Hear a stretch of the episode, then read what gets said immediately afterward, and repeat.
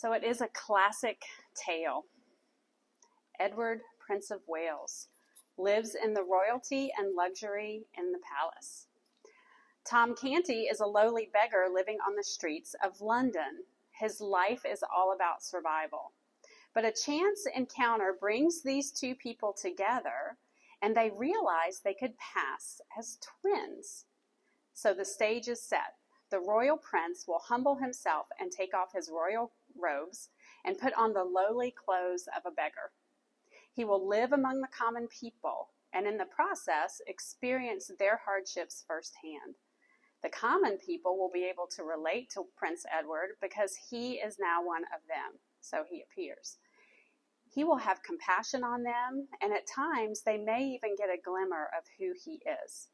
They may even think, there's something different about this one. Now, you'll have to read The Prince and the Pauper by Mark Twain to get the rest of that story. But I couldn't help but think of the similarities between that tale and our passage today. Philippians 2, verses 5 to 11, is a lesson in the beauty of humility, pointing us to the greatest example of humility in all time, the Lord Jesus Christ Himself, who left the glory of the throne of heaven to enter into the brokenness of life on earth as a tiny baby, born in a stinky manger, to the lowest of society, to live among sinners, and to be willing to die in exchange for a debt we could not pay and one in which he did not owe. And yet, at the name of Jesus, every knee will bow and every tongue will confess that Jesus Christ is Lord. Amen. Amen. Amen. That's right. So let's jump into our text today and explore a little further. Let's read Philippians 2, verses 5 to 11. Have this mind among yourselves, which is yours in Christ Jesus, who, though he was in the form of God, did not count equality with God a thing to be grasped, but emptied himself by taking the form of a servant, being born in the likeness of men, and being found in human form he humbled himself by becoming obedient to the point of death, even death on a cross. Therefore God has highly exalted him and bestowed on him the name that is above every name, so that at the name of Jesus every knee should bow, in heaven and on earth and under the earth, and every tongue confess that Jesus Christ is Lord, to the glory of God the Father. Amen. I get excited when I get to that last part. I don't know about you guys, but that at the name of Jesus, every knee should bow in heaven and on earth and under the earth, and every tongue confess that Jesus is Lord to the glory of God the Father. I get excited. Like I just feel this, yay, you know, in, inside of me. But let's get back to our, let's, we got to start at verse 5 till we get to the other part. So verse 5 starts by pointing us back to the previous verses. He says, Have this mind among yourselves, which is yours in Christ Jesus. So, what is this mind? What is it? It's, yeah, it's the mind and the attitude of Christ. So, if we look in Philippians 2, verses 1 to 4, it says, Remember, it appeals to what we have in Christ encouragement, comfort, participation in the Spirit, affection, sympathy, blah, blah, blah. And then do what in verse 3? Who can read Philippians 2, verses 3 to 4? Do nothing from selfish ambition or conceit, but in humility count others more significant than yourselves. Let each of you look not only to his own interests, but also to the interest of others. Yes, so it's humility. It's the humility. So the Elizabeth Standard Version of that passage, verses 2 and 3, which uses way fewer words than Paul does, says just be humble and put others first. In verse 5, Paul is saying, since we're united in Christ, we have the same mind, that mind of Christ. I'm going to practically show you what humility really looks like in the best example we could ever have, and that's in Jesus. Ryan Kelly says Paul's primary goal here is to show Jesus as the ultimate example of humility, servanthood, and sacrifice. It is this mind that we should have among ourselves. Now, before we dive into the next few verses, I'm just going to give a little bit of commentary on verses 6 to 7, kind of as an overview. Um, in my research and just talking, looking through this, it says many of the scholars believe that verses 6 to 11 represent a hymn sung in the early church, and it was organized into six stanzas. Um, verses 6 to 8 is um, these verses would celebrate Christ's humiliation, and then verses 9 to 11 celebrate his exaltation. Some also refer to this passage as the kenosis passage. That was a new term for me, and I will explain it to you um, in a little bit when we get there. So, okay, so let's read Philippians 2, verses 5 to 6. We're putting 5, I mean, excuse me, 5 to 8. We're putting 5 back in there just for context. So, let's read that. Have this mind among yourselves, which is yours in Christ Jesus, who, though he was in this form of God, did not count equality with God a thing to be grasped but emptied himself by taking the form of a servant, being born in the likeness of men. And being found in human form, he humbled himself by becoming obedient to the point of death, even death on a cross.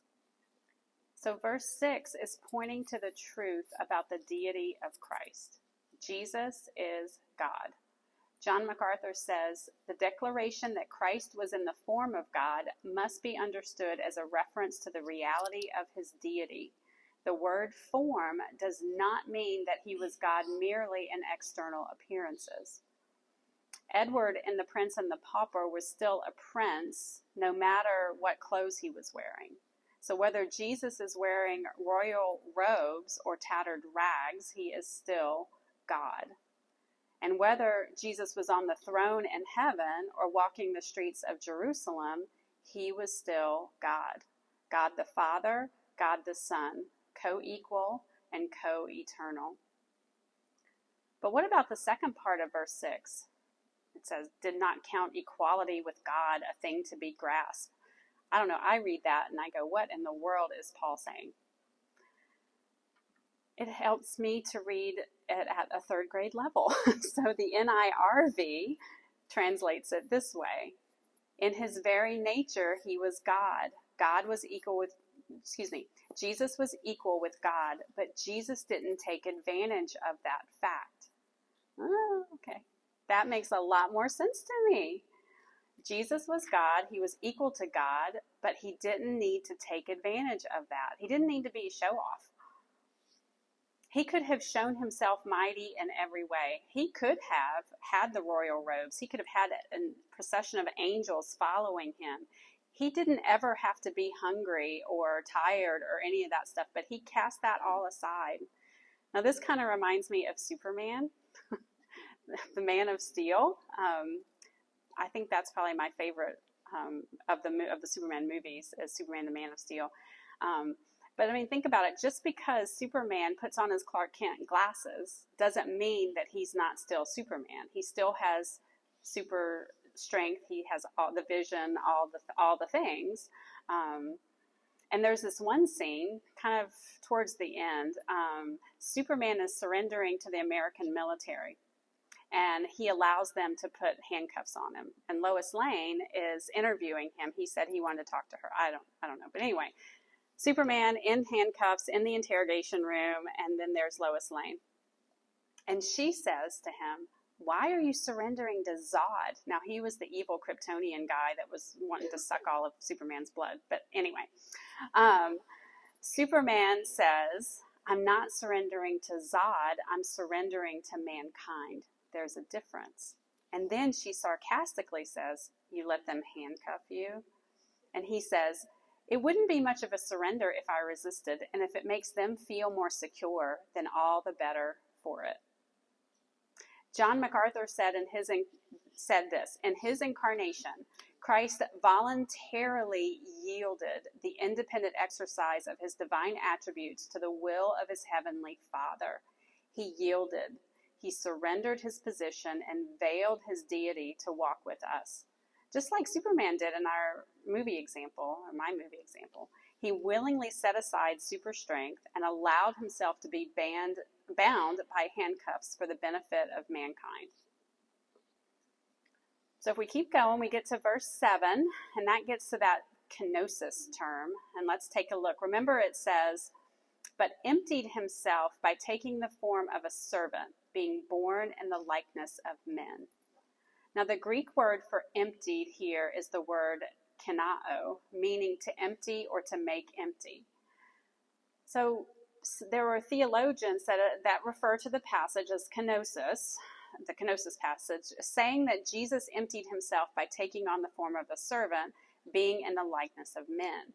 And people who teach this kenotic theology will say that Jesus emptied himself of his deity, claiming that he retained some attributes like holiness and grace, but surrendered what they call his relative attributes omniscience, immutability, stuff like that. This is all from John MacArthur. I didn't I didn't know any of this stuff. But here's the thing, we have to be careful to not read into the text something that's not there. The text clearly does not tell us what Jesus emptied himself of. Um, the website Got Questions, I think, succinctly explained it to me in plain English. And I'm going to read you what they said about this. Jesus did not empty himself of his divine attributes. No such attributes are mentioned in the verse, and it is obvious in the Gospels that Jesus possessed the power and wisdom of God. Calming the storm is just one display of his divine power. That's in Mark 4:39. In coming to earth, the Son of God did not cease to be God, and he did not become a lesser God. Whatever the emptying entailed, Jesus remained fully God. It is better to think of Christ emptying of himself as a laying aside of the privileges that were his in heaven. Rather than stay on his throne in heaven, Jesus made himself nothing, as the NIV translates Philippians 2 7. When he came to earth, he gave up his divine privileges. That's what it says in the New Living. He veiled his glory and chose to occupy the position of a slave. So, again, it's kind of like my Superman example. He puts on the Clark Kent glasses, or maybe he allows the, um, the military to cuff him at any moment, Jesus could have accessed any divine attribute he wanted to. And sometimes he did. But in humility, he set that aside and voluntarily limited those abilities. He chose to set aside his royal robes and put on the tattered rags of humanity. But underneath those rags, he was still God. And then verse 8 further describes his humility. The New Living Translation says, He humbled himself in obedience to God and died a criminal's death on a cross.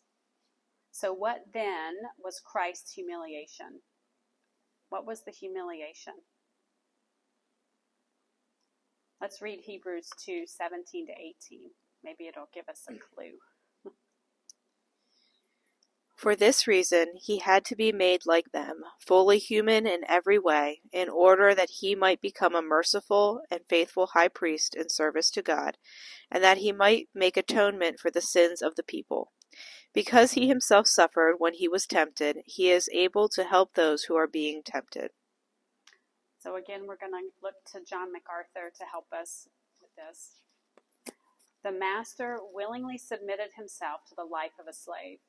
He left the worship of saints and angels to be despised and rejected by men, submitting himself to misunderstanding, denials, unbelief, false accusations, and every sort of reviling and persecution. As God the Son, he had every right to exercise his divine prerogatives at will. Yet, as the suffering servant of Yahweh, he surrendered to the will of the Father in everything. Verse 8 says that he died a criminal's death on a cross. Steve Lawson said that this death was this was a death so loathsome that it was reserved only for the worst criminals, so despised that Roman law forbade any Roman citizen to be subjected to such cruel treatment. Yet the divine man Jesus would be put to death by being nailed to a Roman cross. There he would hang naked publicly exposed, viewed as an enemy of the empire, condemned as a blasphemer against God, and as John Calvin wrote, accursed in the sight of God. Why would anyone willingly leave the perfection of heaven for life as a lowly human being, knowing that it would end in the most horrid of deaths. Why? It was love. It was because he loved us. God is loved. For God so loved the world that he gave his only Son, that whoever should believe in him will not perish but have everlasting life. That love made Christ's humiliation worth it to him. And thankfully, humiliation and death are not the end of the story. Let's move on to verses uh, 9 to 11. Therefore, God also has highly exalted him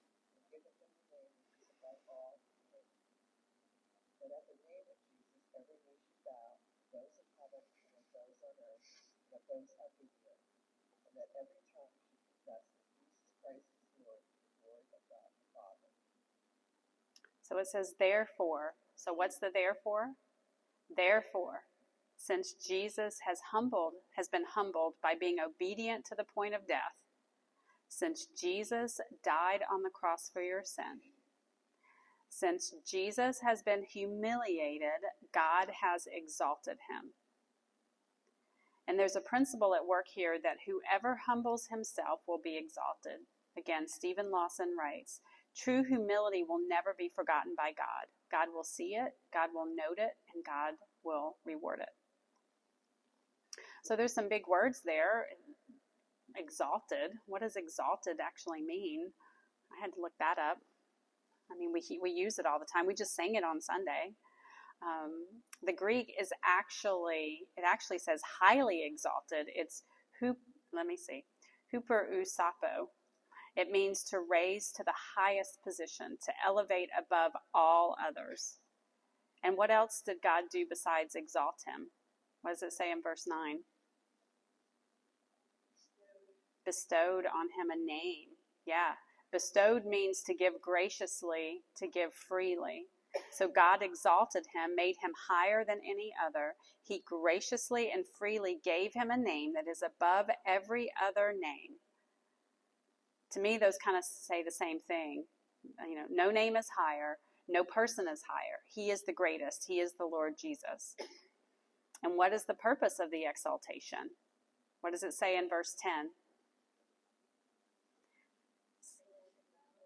Yeah. Yeah, so at the name of Jesus, every knee will bow and tongue confess that Jesus is Lord. So, what is Paul saying here? The ES, my ESV study Bible says Paul likely means that the revelation of Jesus as the Lord is the signal that every knee should bow. Paul alludes to Isaiah 45 verses 14 to 25, where the bowing of, the, of every knee and the confession of every tongue are directed toward Israel's covenant, covenant sovereign, the Lord Yahweh, who alone is God and alone can save us. So Paul is tying the Old Testament references of the Messiah to Jesus Christ in the New Testament. Let's look at um, Isaiah 45, verses 22 to 23. Turn to me and be saved, all who live at the ends of the earth, because I am God and there is no other. I have bound myself with word has gone out from my righteous mouth that will not be recalled. Every knee will bow to me, and every tongue swear allegiance. So Isaiah prophesied about the restoration of Israel at the end of time. In that day, all will subject themselves to Jesus' authority. He is God, and there is no other. All will call him Lord. Those currently alive, those who have died, angelic beings, demons, everything. All. All means all. Steve Lawson says, No one steps through the narrow gate leading to life until they surrender to the Lordship of Jesus Christ. In the final judgment, every unconverted person will also confess the Lordship of Christ. On the last day, unbelievers will acknowledge that Christ is exactly who he claimed to be the Son of God and the Son of Man. Every evil spirit and Satan himself will also confess the Lordship of Jesus. This universal recognition will be, will be given to the glory of God the Father. So that's that last half of verse 11 to the glory of God the Father. All of this, Christ's humiliation, his exaltation, all are for the ultimate purpose of glorifying God the Father. The Westminster Shorter Catechism, question number one says, What is the chief end of man? Meaning, what's the purpose of life? And the answer man's chief end is to glorify God and to enjoy Him forever. When I counsel people with whatever issue they have going, it doesn't matter what the issue is, at some point, I'm going to give them the prime directive. Y'all are getting a sneak peek on what the prime directive is. It is in every situation, in every circumstance, honor God in everything you do. In Philippians 5, excuse me, in Philippians 2, verses 5 to 11, Paul is pointing to Christ's humility as an example to them and how they should live, thereby bringing honor and glory to God the Father. So if I had to summarize Philippians 2, verses 1 to 11, I would do it this way. And it's very short, unlike Paul. Live in unity and humility. Follow the example of Christ. Serve others. Be obedient to God. Walk in humility. Bring glory to God.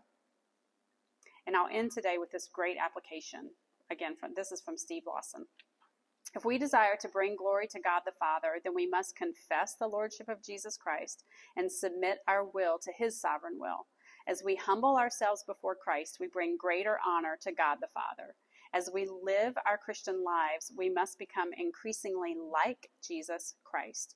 We must live with humility of mind. We must lower ourselves under the mighty hand of God. We must also walk in humility with the Lord daily. We must die to self and seek first the kingdom of God every day that God gives us life. And as we do, we will exemplifying we will be exemplifying the mind of Christ.